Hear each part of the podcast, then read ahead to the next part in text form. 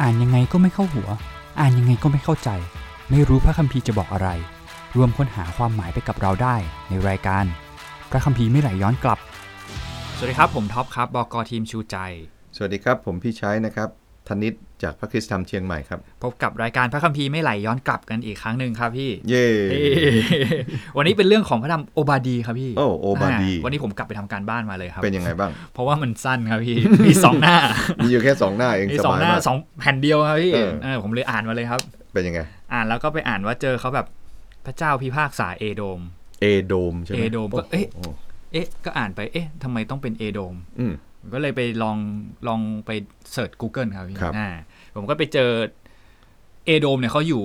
ภูมิศาสตร์เขาเนี่ยอยู่ทางตอนใต้ของยูดาห์ตอนใต้ใช่ไหมใช่ครับอืมยูดาห์ครับแล้วมันก็คือทางผ่านไปฝั่งหนึ่งก็คือทางผ่านไปอิสราเอลนะครับ และอีกทางฝั่งขวาก็จะไปทางอาหรับอือหืออ่าไปทางอาหรับประมาณนั้นครับ และที่สำคัญเนี่ยครับเขามีเมืองด้วยนะพี่โอ้ผมไปดูเมืองเป็นสิ่งมหัศจรรย์ของโลกเลยครับ ขนาดนั้นเลยเหรอใช่ครับเป็นเมืองเพเพตรา เพตราอ่าโอ้ที่เป็นเอ่อเคยดูในสารคดีใช่ไหมที่มันเป็นดินแดน บนหน้าผาอะไรอย่างนั้น ใช่ไหมครับเขาเรียกว่าอะไรอะไรนะครับ เป็นเป็นวิหารสีชมพูอะไรประมาณเนี้ยครับอ๋อเพราะว่าดินมันเป็นดินสีแดงแดงๆใช่ไหมเป็นดินเป็นหินสีแดงครับอือฮึแล้วก็เคยอยู่ในหนังอินเดียนาโจนนะครับอืพี่มอินเดียนาโจนภาคสามเออแหมตอนนี้ผมไปดูเนี่ยผมชอบมากเลย แต่เดี๋ยวนอกเรื่องครับพี่ไอเมืองเนี่ยมันมันความเจ๋งของมันคือ มันเขาสร้างสลักลงไปในหินเลยครับพี่ เมืองอยู่ในหิเป็นนเป็นภูเขาหินแล้วเขาก็อืมสลักเข้าไปอืมมันเลยกลายเป็นสิ่งมหัศจรรย์ของโลก เพราะว่าไอ้เมืองนี้มันอยู่ โอ้โหหนึ่งพันหนึ่งพันกว่าปีก่อนคริสตศักราชอะไรประมาณเนี้ยครับอืมก็คือพูดง่ายๆคือคนสมัยก่อนพันกว่าปีก่อนที่ก่อนที่จะยุคก่อนคริสตศักราชเนี่ยอือหือเขาสามารถสลักเมืองเข้าไปอยู่ในหน้าผาได้อือเลยหือเป็นป้อมปราการเออมันไม่เหมือนกับสมัยเราเนอะสมัยเรานี่เราสร้างเมืองใช่ไหมใช่ครับอันนี้พี่เขาเอาเมืองไปอยู่ในในภูเขาภูเขาหินด้วย โอ้โห เออ ประมาณเนี้ยครับพี่ก็เลยแบบเอ๊ะ แล้วแล้วยังไง แล้วทำไมต้องเป็นเอโดมครับพี่เออก็ทำโอบาดีใช่ไหมเออแล้วอยู่จากแล้วแล้วอยู่ก็กลายเป็นเอ๊ะแล้วพระธรรมโอบาดี แล้วโอบาดีเป็นใคร แล้วทำไมต้องไปพิพากษาเอโดมทำไมพระเจ้าต้องพิพากษาเอโดมอะไรประมาณนี้ครับอืมเอออะมันไรเกี่ยวกัอะนไรยังเป็นไงเหครัตุบผพี่ลใช่ไหมที่พระเจ้าส่งให้ใช่โอบาดีโอบาดีใช่ไหมครับ ไปอ่าเผยพระวจเผยพระวจนะนะครับที่เอโดมที่ใช่ไหเอโดมครับโอ้โหก็วันนี้เราคงจะได้มาค่อย ๆ ดูกันใช่ไหมครับ พระธรรมโอบาดีนะก็มีอยู่แค่บทเดียวนะใช่ครับและจริง ๆ แล้วเนี่ยถ้านับแล้วนะก็เป็นพระธรรมเล่มที่สั้นที่สุดในพระคัมภีร์เดิม แผ่นเดียวเองครับพี่เออนิดเดียวเท่านั้นเองนะถ้านับตามข้อก็มีแค่ 21 ข้อเท่านั้นเอง เวลาอ่านก็อ่านได้ง่ายนั่นนะครับครับ แล้วก็เรื่องมันก็ไม่กระจายเรื่องมันเจาะอยู่ด้วยที่ชนชาติเดียวก็คือชนชาติเอโดมนั่นเอง ก็เอ่อถ้าเราจะเข้าใจคงต้องเริ่มจากอ่าโอบาดีก่อนเนาะโอบาดีเป็นผู้เผยพระวจนะ ชื่อของโอบาดีเนี่ยก็เอ่อจริง ๆ แล้วในภาษาเดิมนั้นไม่ไม่ได้อ่านว่าโอบาดีนะอืมครับภาษาเดิมมันอ่านว่าโอวัตยาหืมโอวัตยานะเออแต่ว่าอ่าภาษาอังกฤษก็อ่านเป็นโอบาดีใช่ไหมภาษาไทยด้วยเหมือนกันนะภาษาอังกฤษอ่านว่าโอบาดายะใช่ไหมภาษาไทยโอบาดีนะจริง ๆ มันมาจากภาษาฮีบรูคำว่าอ่าโอโอวัตยาเนี่ยเนาะมันมาจากคำว่าโอเวตนะที่แปลว่าอ่า ผู้รับใช้อ๋อโอเวตนะหรือโอเบตเนี่ยนะเราคงจะเคยได้ยินคำว่าโอเบตในพระคัมภีร์เดิมนะครับโอเบตแปลว่าผู้รับใช้ แล้วก็มีคำว่ายายายซึ่งเป็นคำย่อของพระยาเวพระนามของพระเจ้าใช่ไหมครับนั้นก็โอวัตยาก็แปลว่าผู้ที่รับใช้พระยาเวนั่นเองอืมทีนี้พระเจ้าก็ส่งโอบาดีเนี่ยไปเผยพระวจนะกับชนชาติเอโดมใช่ไหมเกี่ยวข้องกับอ่า เหตุการณ์ตอนนั้นเนี่ยเป็นช่วงที่ชนชาติยูดาห์ทางตอนใต้ที่เมื่อกี้ท็อปว่ามันอยู่ใกล้ๆกับเอโดมใช่ไหมแล้วก็อ่ายูดาห์ก็ถูกบาบิโลนโจมตี บาบิโลนเนี่ยมันโจมตีมาทั้งทางเหนือก็คือผ่านมาทางทางซีเรีย ทางสมาเรียแล้วก็ลงมาโจมตีใช่ไหมแต่มันมีอีกทางหนึ่งที่เข้ามาก็คือมาทางตอนใต้ก็คือ แทนที่จะเข้าไปทางซีเรียนะเขาเข้ามาทางด้านตะวันออกของแม่น้ำจอร์แดน แล้วก็ลงมาจนถึงเอโดมเสร็จแล้วเอโดมเนี่ยเป็นตัวแสบที่เปิดเปิดประตูพาเลยอะไรเงี้ยอ่าให้บาบิโลนเนี่ยเข้าไปโจมตียูดาห์คืออย่างที่บอกเมื่อกี้อืมคือยูดาห์เนี่ยทางใต้ของยูดาห์คือเอโดมอือฮึแล้วมันขวางทางกับบาบิโลนเอาไว้อืมใช่พูดง่ายๆคือเขาแบบอะผ่านมาเลยยกทัพมาตีได้ใช่เลยอย่างเงี้ยฮะก็เลยกลายเป็นตัวแสบของอืมอิสราเอลอืมเนาะ ทีนี้เอ่อถ้าจะเข้าใจเรื่องราวของความขัดแย้งนะระหว่างเอโดมกับ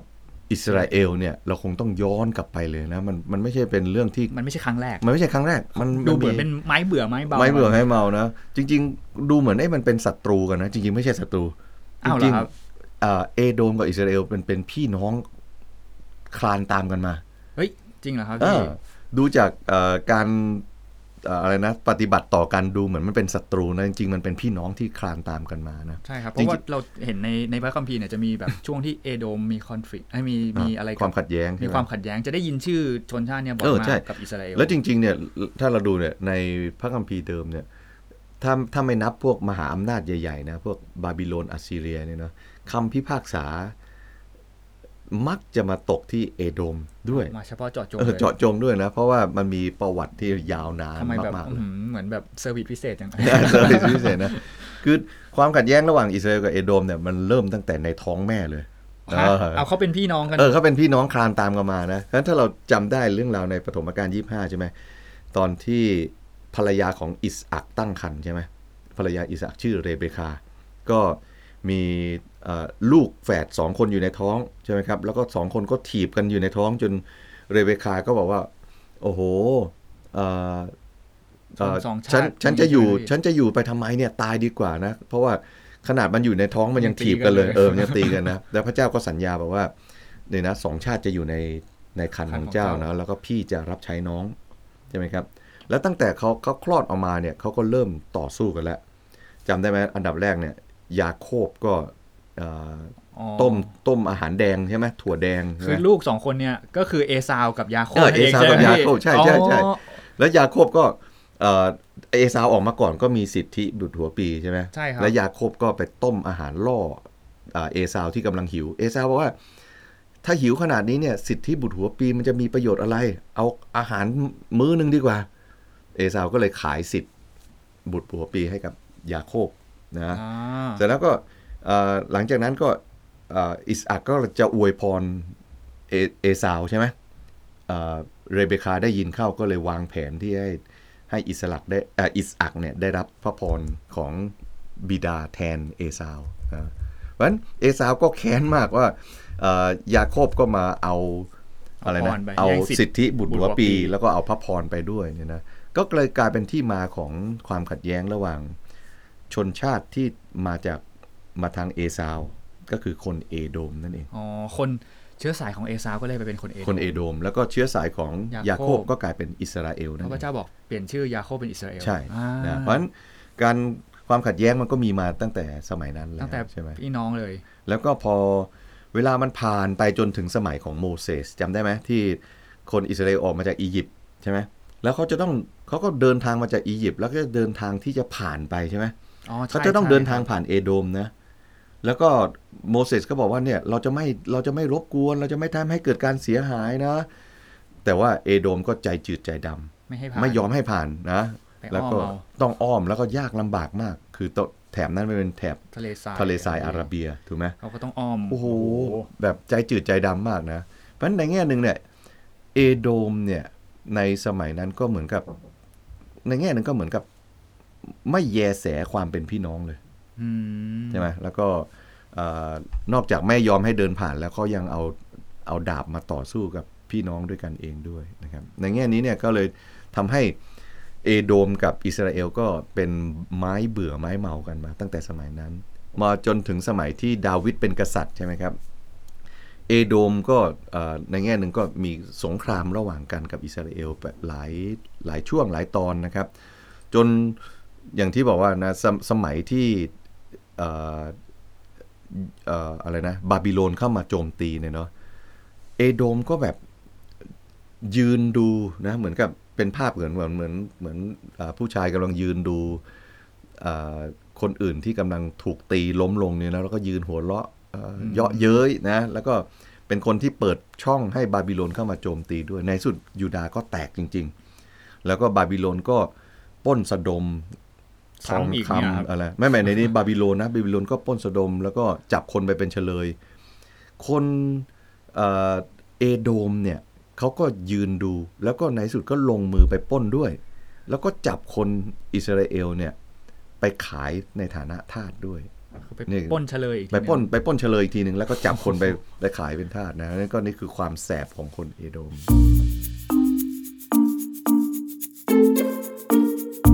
เอโดมเนี่ยก็โอ้โหดูแสบมากเลยนะครับ แต่ว่าแล้วเนื้อหานะครับ หมายถึงว่าแล้วพระเจ้าพิพากษาเขาในเรื่องอะไรอย่างเงี้ย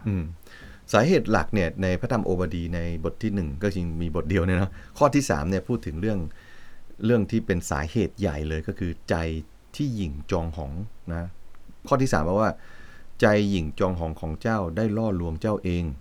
นะเพราะฉะนั้นสาเหตุใหญ่ที่พระเจ้าให้โอบาดีไปพูดถึง การพิพากษาที่จะมาถึงเอโดมเนี่ยก็คือใจที่เขาเย่อหยิ่งนั่นเองอืมเขาเย่อหยิ่งนะเขาเอ่อ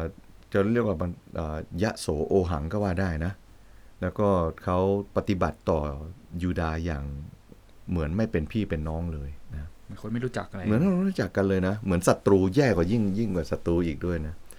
อะไรเป็นสาเหตุที่ทำให้เขาเป็นอย่างนั้นรู้ไหมอะไรครับพี่ ผมว่าพี่ว่านะมันมันเป็นมาจากเอ่อ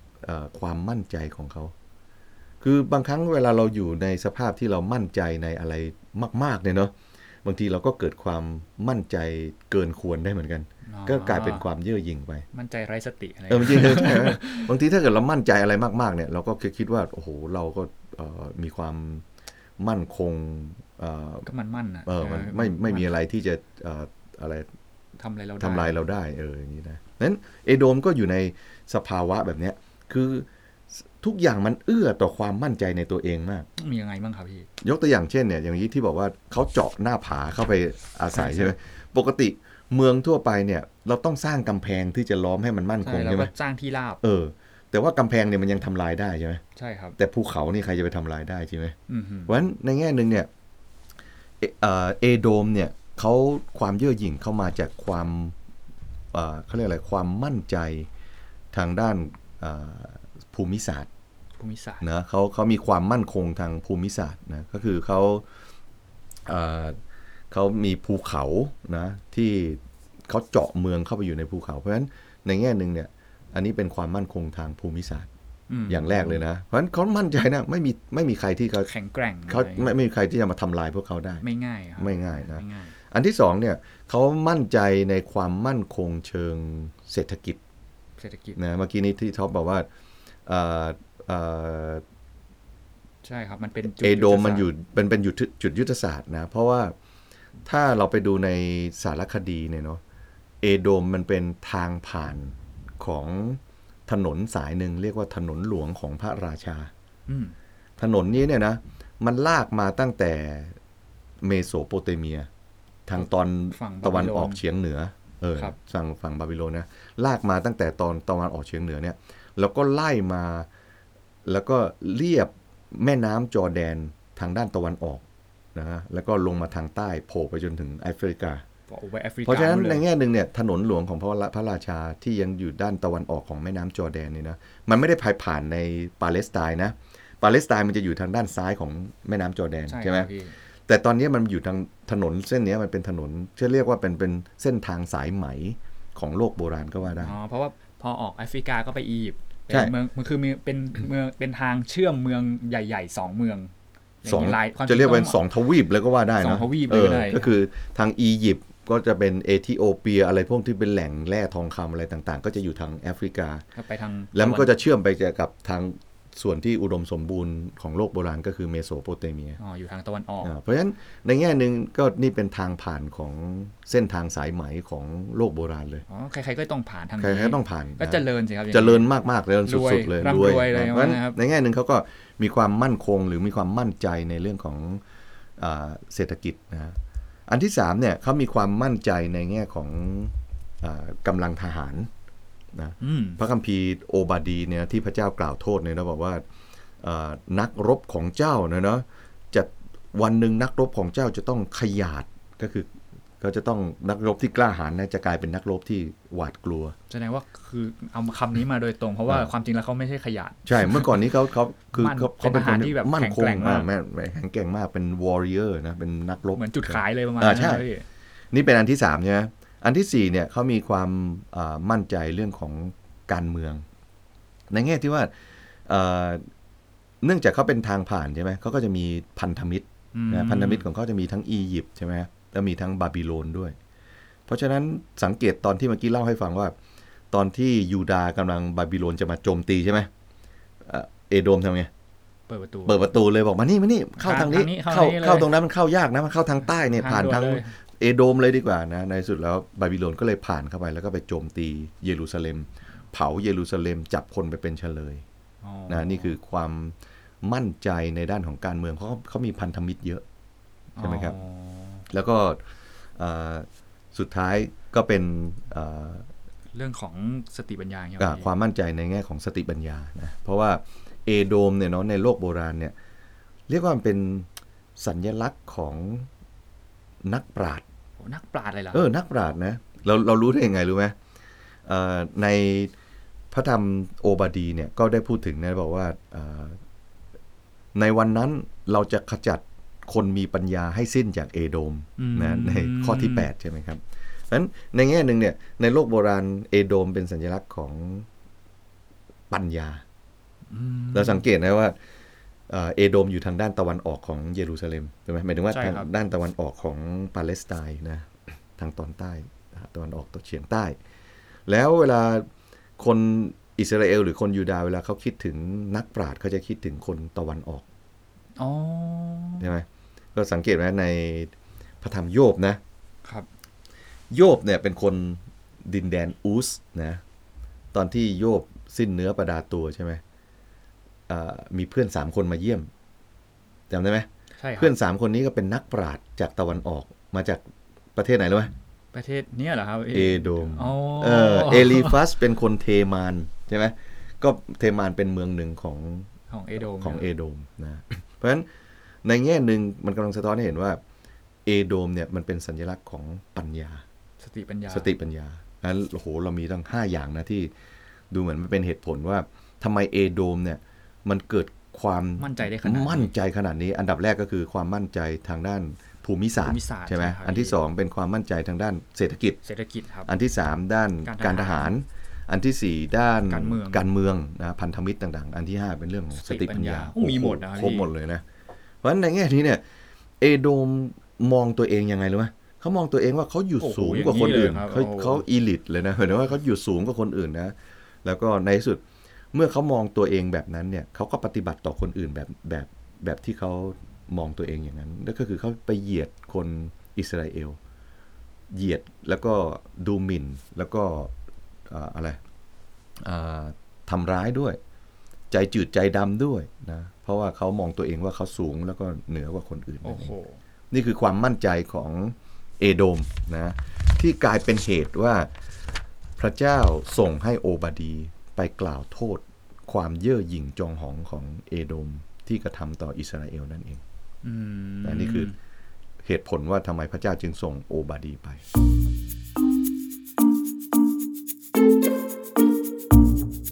นี่เป็นเหตุผลที่พระเจ้าก็เลยส่งโอบาดีมาอืมให้เผยพระวจนะกับเอโดมอือฮึไม่น่านะครับพี่มันมีตอนหนึ่งผมอ่านเลยเนี่ยมีหัวข้อหนึ่งเขียนเลยว่าเอโดมปฏิบัติไม่ดีกับน้องอืมในพระคัมภีร์ก็จะเขียนหัวข้อเลยใช่ไหมว่าอืมเอโดมปฏิบัติ ไม่ดีกับน้องใช่ไหมเพราะว่าเอ่อในในฐานะที่เขาเป็นพี่น้องกันเนี่ย จริง ๆเขาน่าจะปกติพี่น้องมันก็ต้องช่วยกันนะในยามยากลำบากใช่ไหมพระคัมภีร์ยังบอกเลยว่า พี่น้องเกิดมาก็เพื่อวันที่ยากลำบากใช่มีเขาเคยมีตอนนี้เลยใช่ไหมแล้วก็เอโดมเนี่ยแทนที่วันยากลำบากเขาจะช่วยนะเขาไม่ไม่ช่วยนะเขายิ่งกว่านั้นเขาเปิดประตูให้เขาทำแย่คือเขากลายเป็นส่วนหนึ่งของศัตรู ที่ร่วมมาทำลายน้องอืมอย่างนี้นะโอ้โหนี่เจ็บมากนะ สังเกตในในโอบาดีนะครับ ข้อตั้งแต่ข้อ 10 เป็นต้นไปเนี่ยเนาะแล้วถ้าเราอ่านไปเราจะเจอเขาว่าเจอคำว่า เจ้าไม่ควรจุดจุดจุดจุดเจ้าไม่ควรจุดจุดจุดจุดเจ้าไม่ควรจุดจุดจุดจุดจุดโอ้โหนับเพอะเต็มไปหมดเลยนะยกตัวอย่างเนี่ยบอกว่า ในข้อ 12 บอก เจ้าไม่ควรมองดูด้วยความพอใจในวันที่น้องของเจ้ารับเคราะห์เวลานั้น เจ้าไม่ควรเปรมปีเย้ยประชาชนยูดาในวันที่เขาถูกทำลาย เจ้าไม่ควรหัวเราะเยาะอะไรหัวเราะเยาะหยันในวันที่เขาตกทุกข์ได้ยาก เจ้าไม่ควรเข้าประตูเมืองแห่งประชากรของเราในวันนั้นเมื่อเขาถูกทำลาย เจ้าไม่ควรดูด้วยความพอใจในเรื่องพิภัยพิบัติของเขาในวันนั้นเมื่อเขาถูกทำลาย เจ้าไม่ควรเข้าไปป้นทรัพย์สินของเขาในวันที่เขาถูกทำลาย เจ้าไม่ควรไปยืนสกัดทางแยกของเขา เพื่อจะสังหารพวกที่หลบหนีของเขา เจ้าไม่ควรมอบผู้ที่รอดมาได้ให้แก่ศัตรูของเขา ในวันที่ตกทุกข์ได้ยากนะนี่คือนี่คือสิ่งที่เอโดมทำเอเอโดมทำเนี่ยเนาะปฏิบัติอย่างไม่ดีกับน้องนะ ไม่ควรเลยนะ แสดงว่าอะไร แสดงว่า เอโดมคือในในในแง่หนึ่งพระเจ้าก็คาดหวัง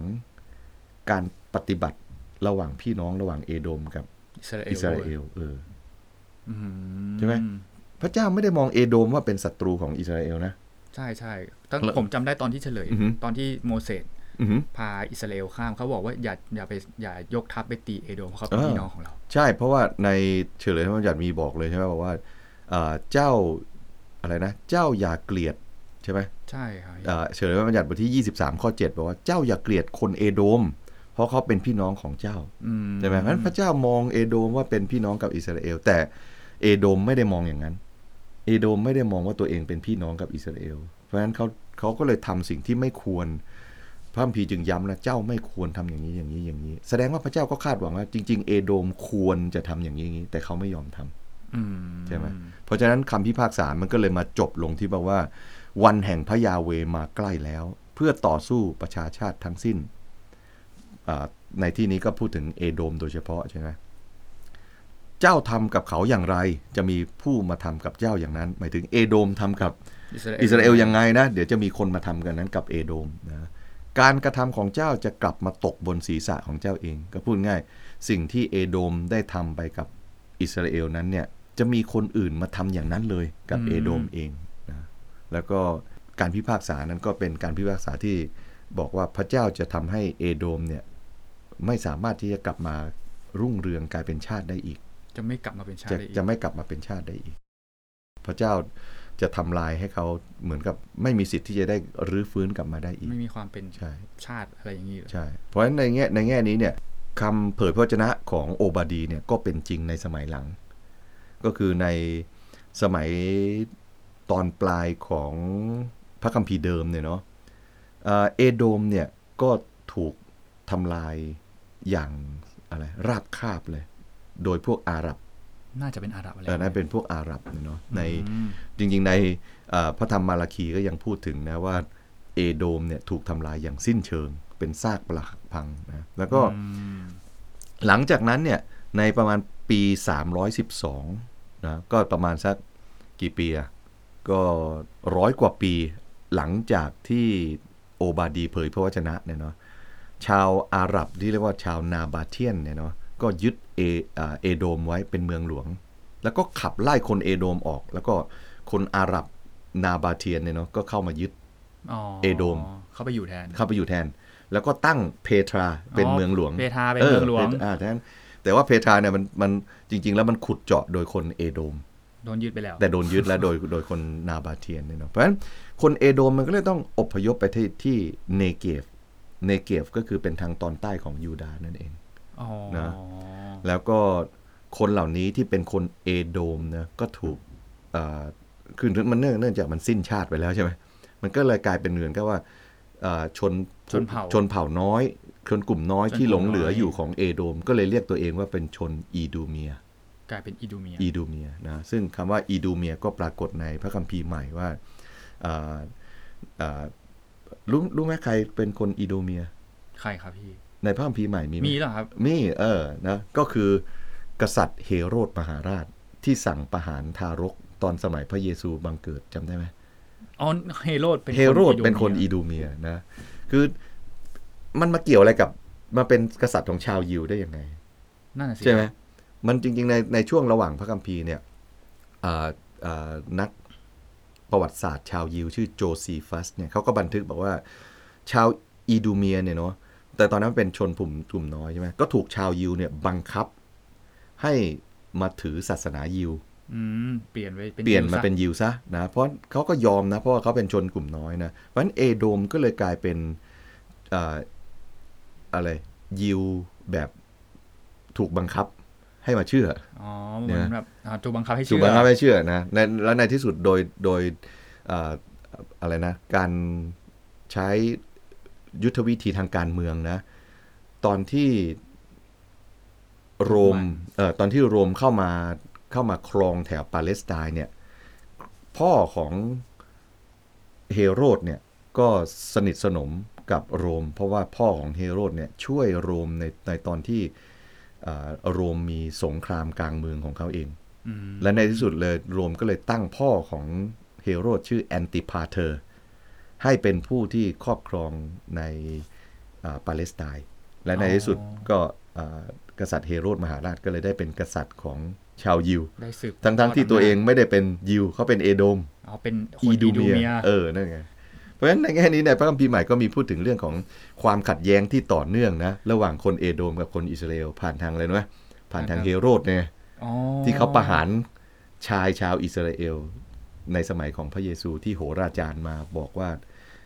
อ่าอะไรนะ พระคริสต์ได้มาบังเกิดที่เมืองเบธเลเฮมใช่ไหมโอ้โหมันสัมพันธ์กันขนาดเออนี้มันเลยเหรอสัมพันธ์มาเรื่อยๆนะนั้นเรื่องของเอโดมมันก็เลยดูเหมือนมันมาจบลงตรงนี้ว่า พระเจ้าทรงพิพากษาความเย่อหยิ่ง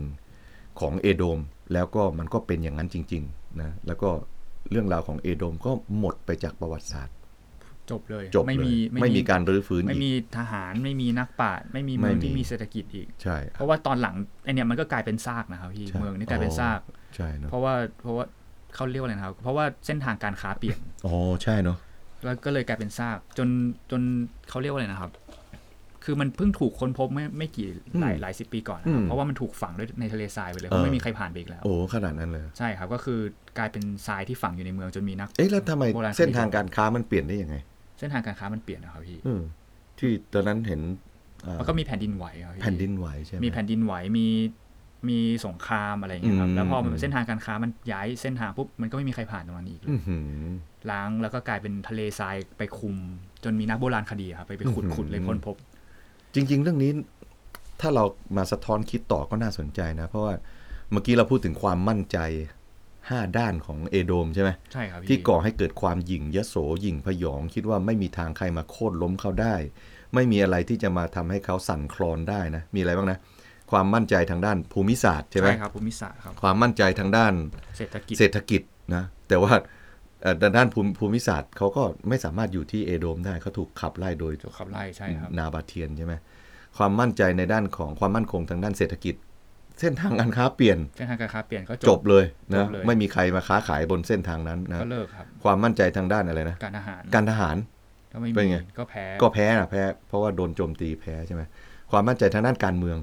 ก็ไม่มีอีกพันธมิตรใช่ไหมอะไรนี้ก็หายหมดในในพระธรรมโอบาดีเนี่ยพูดถึงมาว่าอ่าพันธพันธมิตรของเจ้าเนี่ยก็จะหักหลังเจ้าอืมในนี่เป็นในโอบาดีก็ยังพูดนะ บอกว่าพันธมิตรที่เจ้าไว้วางใจนะ จริง ๆ แล้วไว้ใจไม่ได้ เดี๋ยวเขาก็มาหักหลังเจ้าอืม แล้วก็สุดท้ายก็คือความมั่นใจทางด้านปัญญาก็คือ ปัญญาที่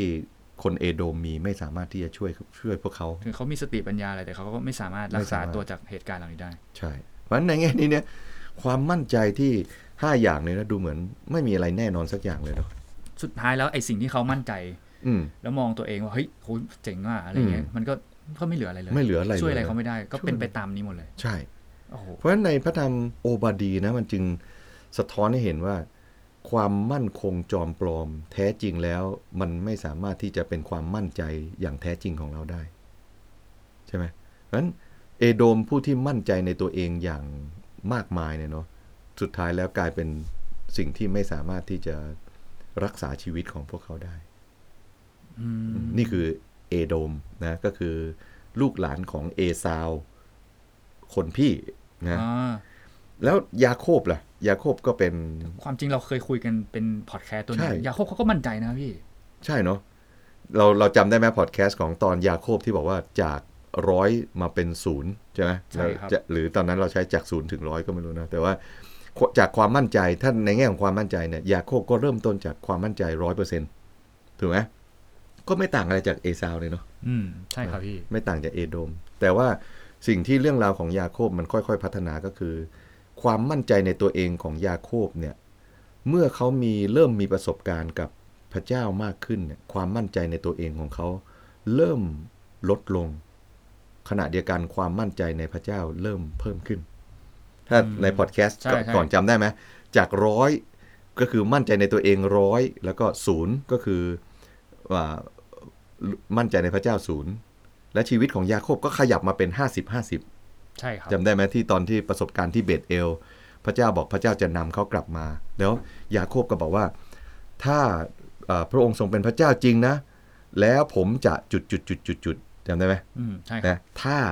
แล้วถ้าแล้วเนี่ยอันนี้เป็นประโยคแบบเงื่อนไขใช่ไหมห้าสิบห้าสิบนะแล้วก็ต่อมาหลังจากนั้นเนี่ยก็เห็นว่าชีวิตของยาโคบยาโคบก็เปลี่ยนแปลง ความมั่นใจในตัวเองที่เคยมั่นใจว่าเขาสามารถโกงคนอื่นได้ เขาจะสามารถใช้ทริค ฉาสามารถใช้ยุทธวิธีในการที่จะได้มาซึ่งสิ่งที่ตัวเองต้องการเนี่ยความมั่นใจพวกนี้เนี่ยค่อยๆ ลดไป เพราะเขาถูกลาบันโกงถูกไหมใช่ถูกพ่อตาโกงเออถูกพ่อตาโกง สิ่งที่เขาเคยโกงถูกโกงนะสิ่งที่ตัวเองไม่อยากทำอ่าอ่าตัวเองต้องกลับมาทำอะไรพวกนี้นะก็เลยกลายเป็นว่าความมั่นใจในตัวเองของยาโคบเริ่มน้อยลงน้อยลงจนกระทั่งวันหนึ่งที่เขากลัวตาย ก่อนที่จะมาเจอเอซาวใช่ไหมครับ แล้วเขาปล้ำสู้กับบุรุษคนหนึ่งที่เปนีเอล แล้วตรงนั้นเองเนี่ยเป็นจุดเปลี่ยนของยาโคบว่ายาโคบมาถึงจุดที่ความมั่นใจในตัวเองเป็นศูนย์แต่ความมั่นใจในพระเจ้าเต็มร้อยอืม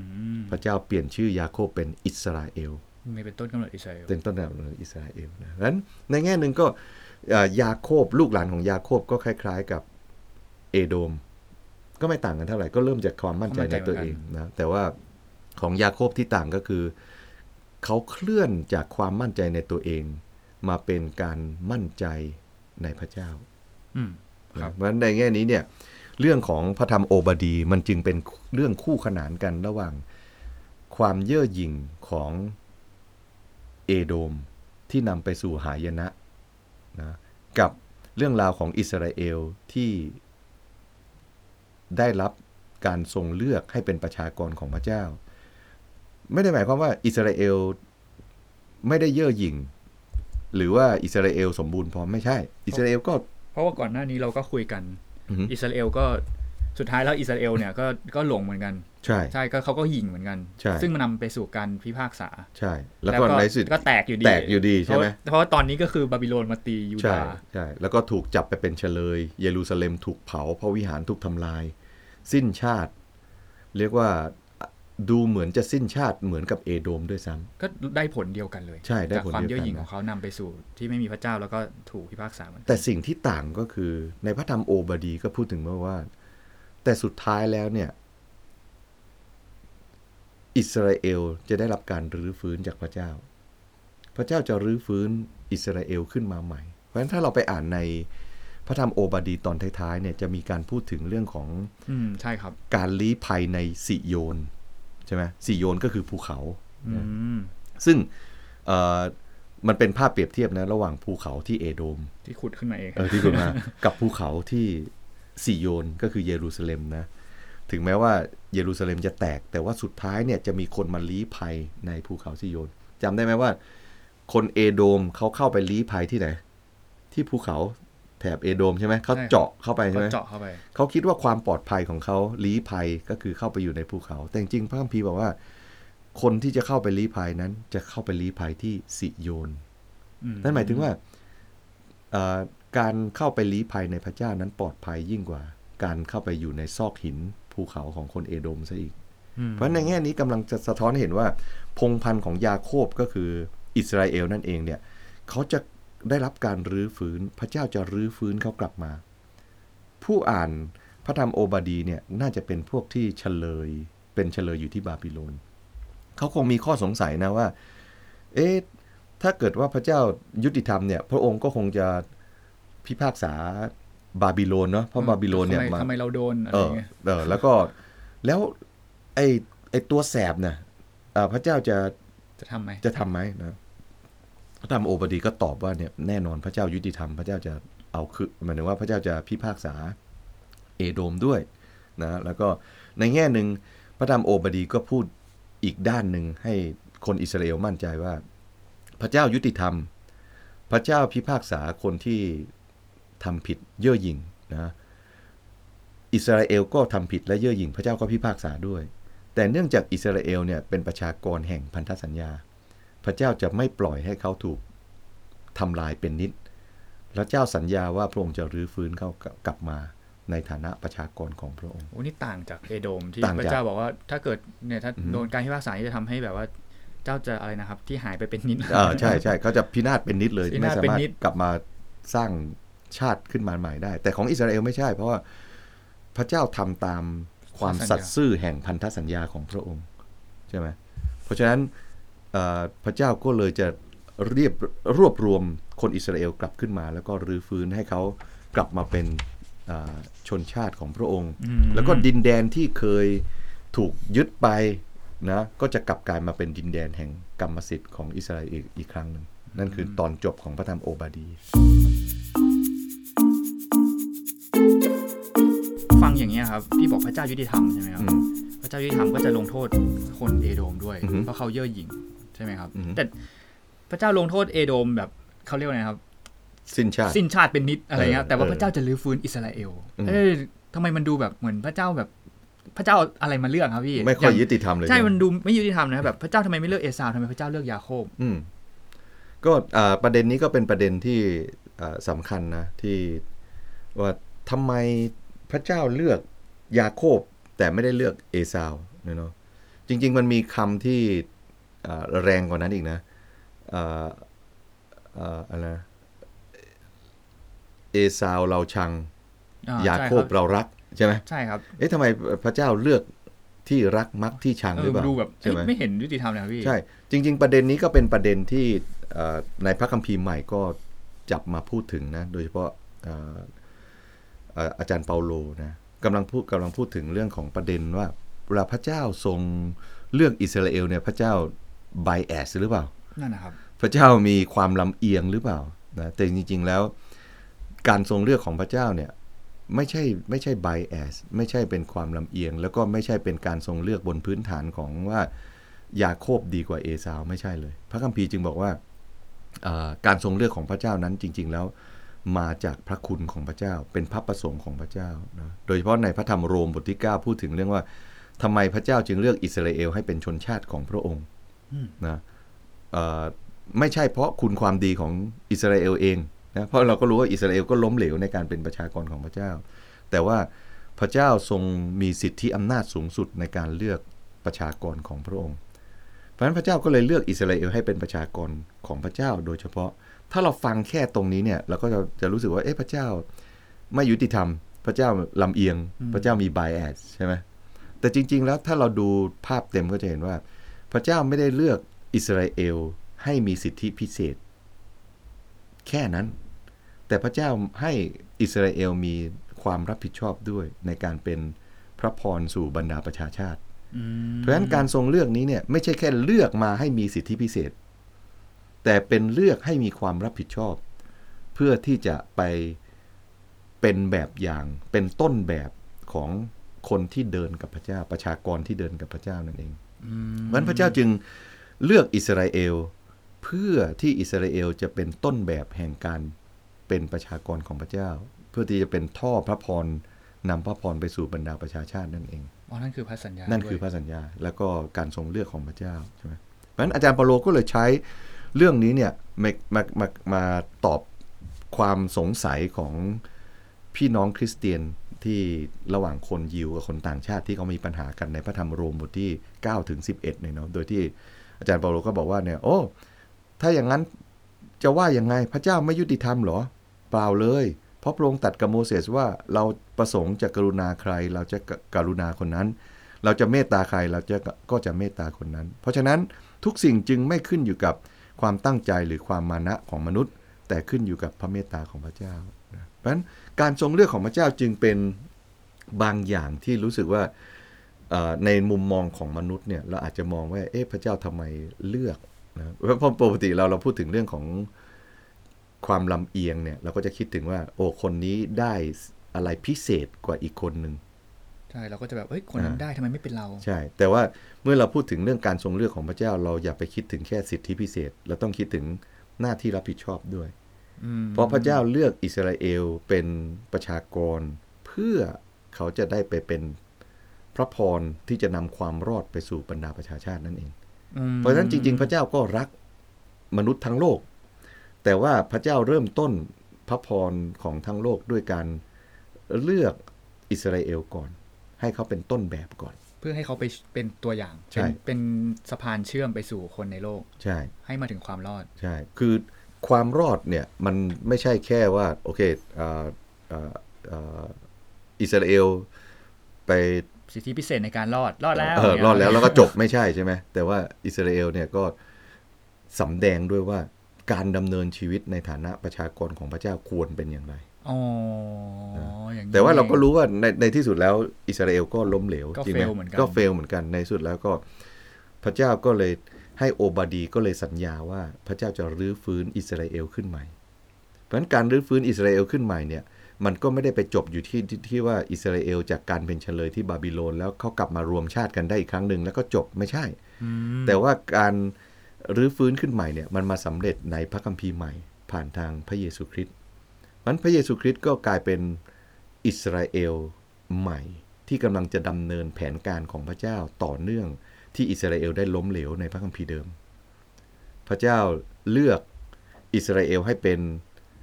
แสงสว่างของบรรดาประชาชาติ แต่อิสราเอลล้มเหลวนะพระเยซูคริสต์ประกาศเลยว่าพระองค์ทรงเป็นความสว่างแห่งโลก แล้วพระองค์กำลังมาสำแดงการดำเนินชีวิตว่าชีวิตแห่งการเชื่อฟังพระเจ้าคืออะไรนั้นพระเยซูก็เชื่อฟังด้วยการถ่อมใจ จนกระทั่งยอมตายบนไม้กางเขน แล้วคนที่เชื่อวางใจในพระองค์ก็ ดำเนินชีวิตอยู่ในความเชื่อในพระองค์ เพราะฉะนั้นคนที่เป็นคริสเตียนก็เราก็ถือว่าเป็นอิสราเอลใหม่ ในแง่ที่ว่าอิสราเอลเดิมในพระคัมภีร์เดิมเนี่ยไม่สามารถที่จะทำให้แผนการของพระเจ้าในการเป็นพระพรสู่บรรดาประชาชาติสำเร็จได้ แต่ว่าเราเนี่ยในฐานะอิสราเอลใหม่ผ่านทางพระเยซูคริสต์เรากำลังจะทำอย่างเดียวกันกับที่พระเจ้าวางแผนให้อิสราเอลเป็น ก็คือเป็นพระพรสู่บรรดาประชาชาตินั่นเองเพราะฉะนั้นคริสเตียนพระเจ้าไม่ได้แค่เลือกเราที่ในเอเฟซัสบทที่1ข้อ5บอกว่าพระเจ้าได้เลือกเราไว้ตั้งแต่ก่อนวางรากสร้างโลก พระองค์ก็ไม่ได้เลือกเราแค่ให้เราได้รับสิทธิพิเศษจบ ให้มันรอดจบอ่าได้อ่าเลือกมาแล้วรอดจบไม่ใช่ แต่ว่าพระองค์ก็เลือกคริสเตียนให้มาได้รับความรอด เพื่อเราจะเป็นแบบอย่าง เราจะไปเป็นต้นแบบ ที่จะนำพระพรไปยังบรรดาประชาชาติด้วย เรามีหน้าที่ที่ต้องรับผิดชอบเราด้วยมีหน้าที่ที่รับผิดชอบด้วยอ๋อเรามีหน้าที่ก็คือ ไม่ใช่มาเชื่อพระเยซูเพื่อเราจะรอดแค่นั้นนะ เรามีหน้าที่เพื่อที่เราจะเป็นผู้รับใช้ของพระองค์อ๋ออย่างนี้นี่เอง เราจำได้ไหมโอบาดีชื่อของเขาแปลว่าอะไรผู้รับใช้ผู้รับใช้ของพระเจ้า เพราะฉะนั้นคริสเตียนของเราเอ่อก็กำลังทำหน้าที่เหมือนกับโอบาดีก็คือ เราเป็นโอวัตยา เราเป็นผู้รับใช้ของพระยาเวห์ก็คือความหมายของชื่อของโอบาดีนั่นเอง ในแง่นี้ชื่อของโอบาดีเนี่ยคำว่าโอเวตหรือโอเบตเนี่ยนะ มันไม่ได้แปลว่ารับใช้อย่างเดียวคือคำภาษาฮีบรูเนี่ยคำว่ารับใช้เนี่ยมันมันไม่ได้หมายถึงว่าการไปทำงานให้นะ การคำว่ารับใช้เนี่ยมันหมายถึงการมอบชีวิตให้ เข้าใจไหมอืมคือสมัยเราเนี่ยคำว่ารับใช้ก็คือเราเราทำงานให้ก็ถือว่ารับใช้ใช่ไหมเช่น เจ้านายมอบงานมาก็ทำเป็นจ็อบจ็อบไปอย่างนี้ แต่ว่าในภาษาฮีบรูคำว่าโอเวตหรือว่าโอเบตเนี่ยนะมันไม่ได้หมายถึงผู้รับใช้อย่างเดียว มันหมายถึงผู้นมัสการด้วยนมัสการนมัสการด้วย เพราะฉะนั้นการรับใช้ก็คือการที่มอบชีวิตในการนมัสการพระเจ้าด้วย คือมอบทั้งชีวิตของมอบเราทั้งเนี่ยชีวิตให้เป็นของเราชีวิตของการนมัสใช่การเพราะฉะนั้นคริสเตียนเราก็คล้ายๆกับโอบาดี พระเจ้าทรงเลือกเรานะถ้าเราหยิ่งพยองนะ ถ้าเรามั่นใจในในตัวเราเองตัวเราเองในเนี่ยความเนาะมั่นคงของเราเนี่ยใช่ครับเราไม่สามารถที่จะเป็นผู้รับใช้ของพระเจ้าได้ ถ้าเราจะเป็นผู้รับใช้ของพระเจ้าได้ เราจะต้องเรียนรู้ที่จะถ่อมใจต่อพระเจ้า ถ่อมใจต่อแผนการของพระเจ้า ถ่อมใจต่อการทรงเลือกของพระเจ้า ถ่อมใจต่อบทบาทหน้าที่ที่พระเจ้ามอบให้เราในฐานะคริสเตียนอืมจำได้ไหมเอ่อเอ่อในพระธรรมเยเรมีใช่ไหมบอกว่า ไอ้หม้อดินเผาเนี่ยมันจะพูดกับช่างปั้นหม้อได้หรือว่าทำไมท่านปั้นอย่างนี้ทำไมท่านไม่ปั้นข้าอย่างนั้นอืมจำได้ใช่ไหมนั่นคือตัวอย่างให้ให้เห็นว่าอ่าชีวิตคริสเตียนเราต้องเรียนรู้ที่เราจะดำเนินชีวิตด้วยความถ่อมใจ ไว้วางใจในพระเจ้า ไม่ใช่ไว้วางใจในตัวเอง มั่นใจในตัวเอง ซึ่งความมั่นใจในตัวเองที่ไม่มีพระเจ้า มันจะนำไปสู่ความเย่อหยิ่งและจะนำไปสู่การพิพากษาของพระเจ้าด้วยอ๋อความมั่นคงทั้งหลายอือฮึในทุกๆวันนี้ ที่มันดูเหมือนจะมั่นคงมันก็อืมวันหนึ่งมันก็จะไม่มั่นคง มันไม่มั่นคงนะถ้าเราถ้าเราสังเกตเหตุการณ์ที่เกิดขึ้นในช่วงโควิด -19 ใช่ไหมสิ่งที่เรา มั่นใจใช่ไหมเรื่องเศรษฐกิจนะโอ้โหพอโควิดเข้ามาแค่นั้นเองนะพัพังงหมดเลยพังทั้งโลกเลยนะประเทศที่ดูเหมือนแบบเศรษฐกิจดีใช่ตอนนี้ก็พังหมดเลยนะคพัรับงหมดเลยใช่ไหมแล้วก็ตอนนี้คนก็เริ่มไว้วางใจทองคำใช่ไหมทองคำแน่ๆเออเลยครับขึ้นอเอย่างอเดียวเลยชื่อครับอย่างพี่เดียวนะโอ้เขาบอกว่าเนี่ยอ่าต่อให้ระบบการเงินอะไรจะล้มเหลวไปนะแต่ทองคำมันจะของแท้แน่นอนของแท้แน่นอนนะแต่จริงๆนะถ้าเกิดมันเกิดสงครามโลกนะถามว่าเอ่อเราจะทองไปขายใครอะก็เขาเนอะหมดประโยชน์อยู่ดีใช่นะ จริง ๆ ก็อย่างเงี้ยหรือว่าถ้าเราเจ็บป่วยไปหรือว่าเราเสียชีวิตไปทองคำก็ไม่ได้มันไม่ได้ก็ยั่ว่างงเปยืล่านอยู่ดีใช่สุดท้ายแล้วอะไรที่เรามั่นใจเป็นความมั่นใจที่มันดูเหมือนจะมั่นคงอือฮึก็ไม่ต่างจากคนเอโดมไม่ต่างกันเลยโอ้นะโหเพราะว่าความมั่นใจที่แท้จริงแล้วจริง ๆ ก็อยู่ในพระเจ้า และแผนการของพระองค์นะก็คือความรอดทางพระเยซูคริสต์นั่นเองอือฮึอันนี้แน่นอนที่สุดเลยนะ โอ้โหอืมนี่คือพระธรรมโอบาดีใช่ไหมโอ้โหจากยี่สิบเอ็ดข้อนะมีอยู่แค่21แผ่นข้อเดียวนะ แต่ว่ามันมีอะไรหลายอย่างมากเลยที่ช่วยให้เราได้รู้จักกับพระเจ้ามากขึ้นนะอืมโดยเฉพาะเรื่องที่สำคัญก็คือ เราไม่ได้เป็นคริสเตียนแค่ แค่ให้รอดแต่เป็นคริสเตียนเพราะว่ามีภาระรับผิดชอบบางอย่างด้วยใช่ เหมือนกับอิสราเอลที่พระเจ้าเลือกไว้ให้เป็นประชากรของพระเจ้า ไม่ใช่แค่รับสิทธิพิเศษ แต่เพื่อมีหน้าที่รับผิดชอบคือไปเป็น พระพรสู่บรรดาประชาชาตินั่นเองนั่นคือภารกิจที่เราต้องทำใช่แล้ว โอ้โห นี่คือพระธรรมโอบาดีนะคเนรับอะพี่อืมจากพระธรรมหนึ่งแผ่นหเท่านึ่งนั้นแผ่นเท่านั้นครับเองนะโอ้โห ถ้ามีเวลาเราคงจะคุยได้อีกเรื่อยๆนะเพราะโอ้มีประเด็นอีกเยอะหนะลายครับประเด็นพี่เลยใช่โหลึกซึ้งจริงๆเลยครับ ใช่ใช่ยังไงก็สนับสนุนหนุนใจให้กลับไปอ่าน ใช่ โดยเฉพาะอ่านตอนต่อไปครับพี่อือหือตอนต่อไปเป็นยังไง โยนาครับพี่ โยนาโอ้โห คนนี่ชอบมากเลยใช่ไหมอีปิกครับพี่ เออ อีปิกเลยใช่ไหมอีปิก โอ้โห รอบหน้านี้น่าจะยาวเลยครับพี่ โอ้โห เดี๋ยวตื่นเต้นนะ ครับนั้นถ้าเอ่อผู้ฟังไปอ่านมาก่อนใช่ครับนะอ่าจะมาสนุกกับเราไปด้วยอ่านมาก่อนใช่ครับยังไงวันนี้ขอบคุณพี่ชัยมากเลยนะโอ้ครับยินสำหรับดีพระธรรมโอบาดีครับ ครับ ครับยังไงวันนี้เราสองคนขอลาไปก่อนนะครับ แล้วเจอกันใหม่ในตอนต่อไปครับ สวัสดีครับ สวัสดีครับ